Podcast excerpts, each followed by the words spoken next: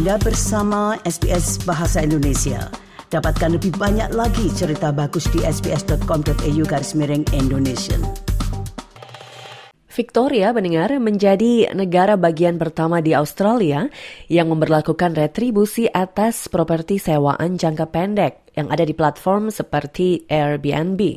Premier Daniel Andrews mengatakan retribusi sebesar 7,5 persen akan membantu mengatasi krisis perumahan di negara bagian tersebut. Ia juga mengumumkan bahwa negara bagian ini berkomitmen untuk membangun 800 ribu rumah dalam satu dekade ke depan. Berikut ini rangkuman yang disusun oleh Sam Dover dan Cheese O'Cusi. Jika Anda berpikir untuk berlibur di Victoria, Anda mungkin akan melihat biaya tak terduga yang ditambahkan ke pemesanan Airbnb Anda dalam beberapa tahun ke depan. Negara bagian ini mendengar menjadi yang pertama yang memperlakukan retribusi akomodasi sewa jangka pendek sebagai upaya untuk mengimbangi dampak yang ditimbulkan sektor ini terhadap krisis perumahan. Mulai awal Januari 2025, pengguna akan dipaksa membayar retribusi penginapan jangka pendek sebesar 7,5 persen di luar biaya pemesanan mereka. Sebagai bagian dari reformasi yang lebih luas yang dilakukan pemerintah Victoria guna mengatasi kurangnya pasokan perumahan. Premier Daniel Andrews mengatakan dana yang dihasilkan dari retribusi ini akan membantu mendanai perumahan sosial dan perumahan yang terjangkau. We think it's only fair that a modest charge on that that type of housing contributes to properties that are available for the long-term rental market.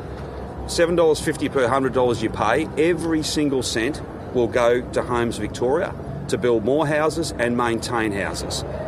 Retribusi ini diperkirakan menghasilkan 70 juta dolar per tahun mulai tahun 2025 dan seterusnya.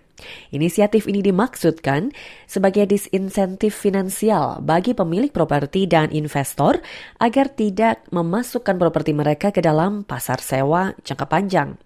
Hal ini juga dipandang sebagai cara untuk menggunakan keberhasilan platform ini untuk mendanai pembangunan perumahan baru. Mr. Andrews mengatakan ada lebih dari 36 ribu tempat akomodasi jangka pendek di Victoria dan hampir setengahnya berada di wilayah regional Victoria.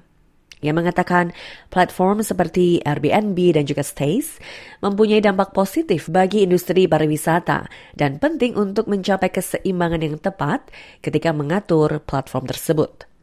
Now, I don't expect this to be universally popular. Some people will say it's too high, some people will say it's not high enough.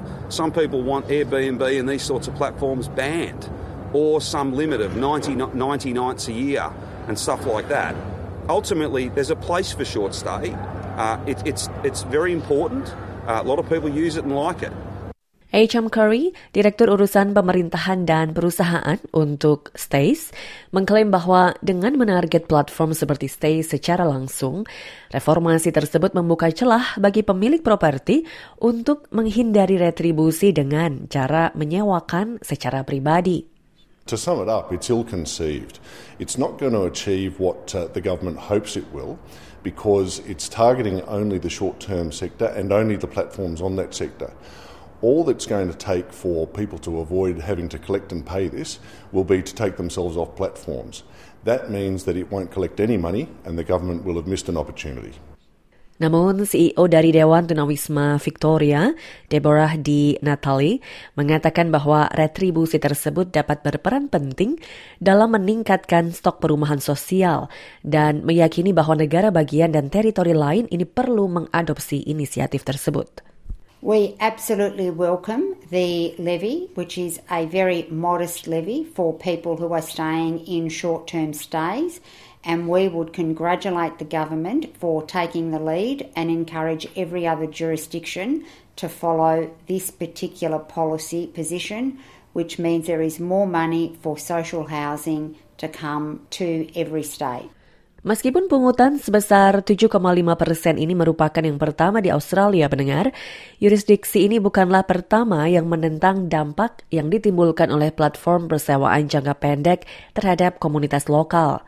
Pemerintah daerah Byronshire di wilayah Northern Rivers di New South Wales telah berjuang untuk mengurangi jumlah hari sewa akomodasi jangka pendek dari 180 hari dalam setahun menjadi hanya 60 hari.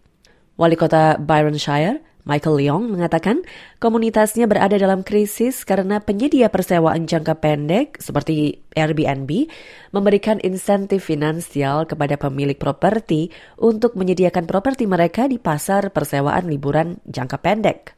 We've been in crisis for over two and a half years now. I mean, we declared a housing emergency back in March 2021 and conditions haven't really eased uh, since. In fact, for a lot of people, it's gotten worse. We have the highest rough sleeping count in the state um, in raw numbers, higher than the city of Sydney um, at the last count. So uh, that's why we need um, a solution that, that has those day caps uh, as well. Byron Shire sedang menunggu persetujuan usulan reformasi mereka ini dari Menteri Perencanaan New South Wales, Paul Scully, yang diperkirakan akan mengeluarkan keputusan akhir dalam beberapa bulan mendatang. Mr. Leon mengatakan ia terdorong oleh reformasi retribusi yang dilakukan pemerintah Victoria, namun yakin bahwa hal ini tidak mengatasi salah satu masalah utama dari platform tersebut.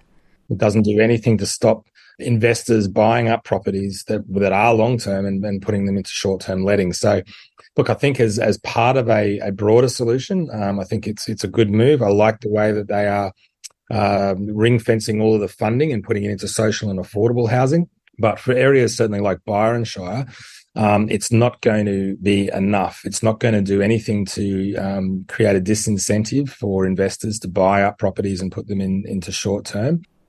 Premier Andrews juga mengumumkan bahwa pemerintah Victoria akan membangun 800 ribu rumah baru dalam satu dekade ke depan dengan tujuan akhir untuk membangun 2,2 juta rumah pada tahun 2051. Analisis baru memperkirakan populasi Victoria akan mencapai 10,3 juta pada tahun 2051, penambahan sebesar 3,5 juta. Miss Dinatali dari Dewan Tunawisma mengatakan upaya untuk meningkatkan jumlah perumahan ini adalah hal yang penting. Namun menurutnya perlu ada lebih banyak investasi dalam sistem dukungan di sekitar isu ini guna memastikan agar masyarakat tetap memiliki rumah dan memutus siklus kerugian.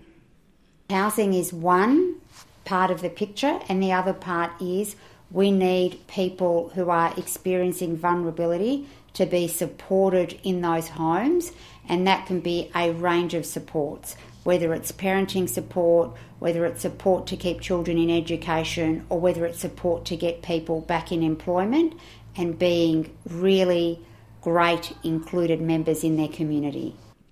Demikian tadi mendengar satu rangkuman terkait dengan retribusi persewaan akomodasi jangka pendek di Victoria yang disusun oleh Sam Dover dan Chase Ocusey dan dibawakan oleh Tia Arda untuk SBS Indonesia. Anda ingin mendengar cerita-cerita seperti ini?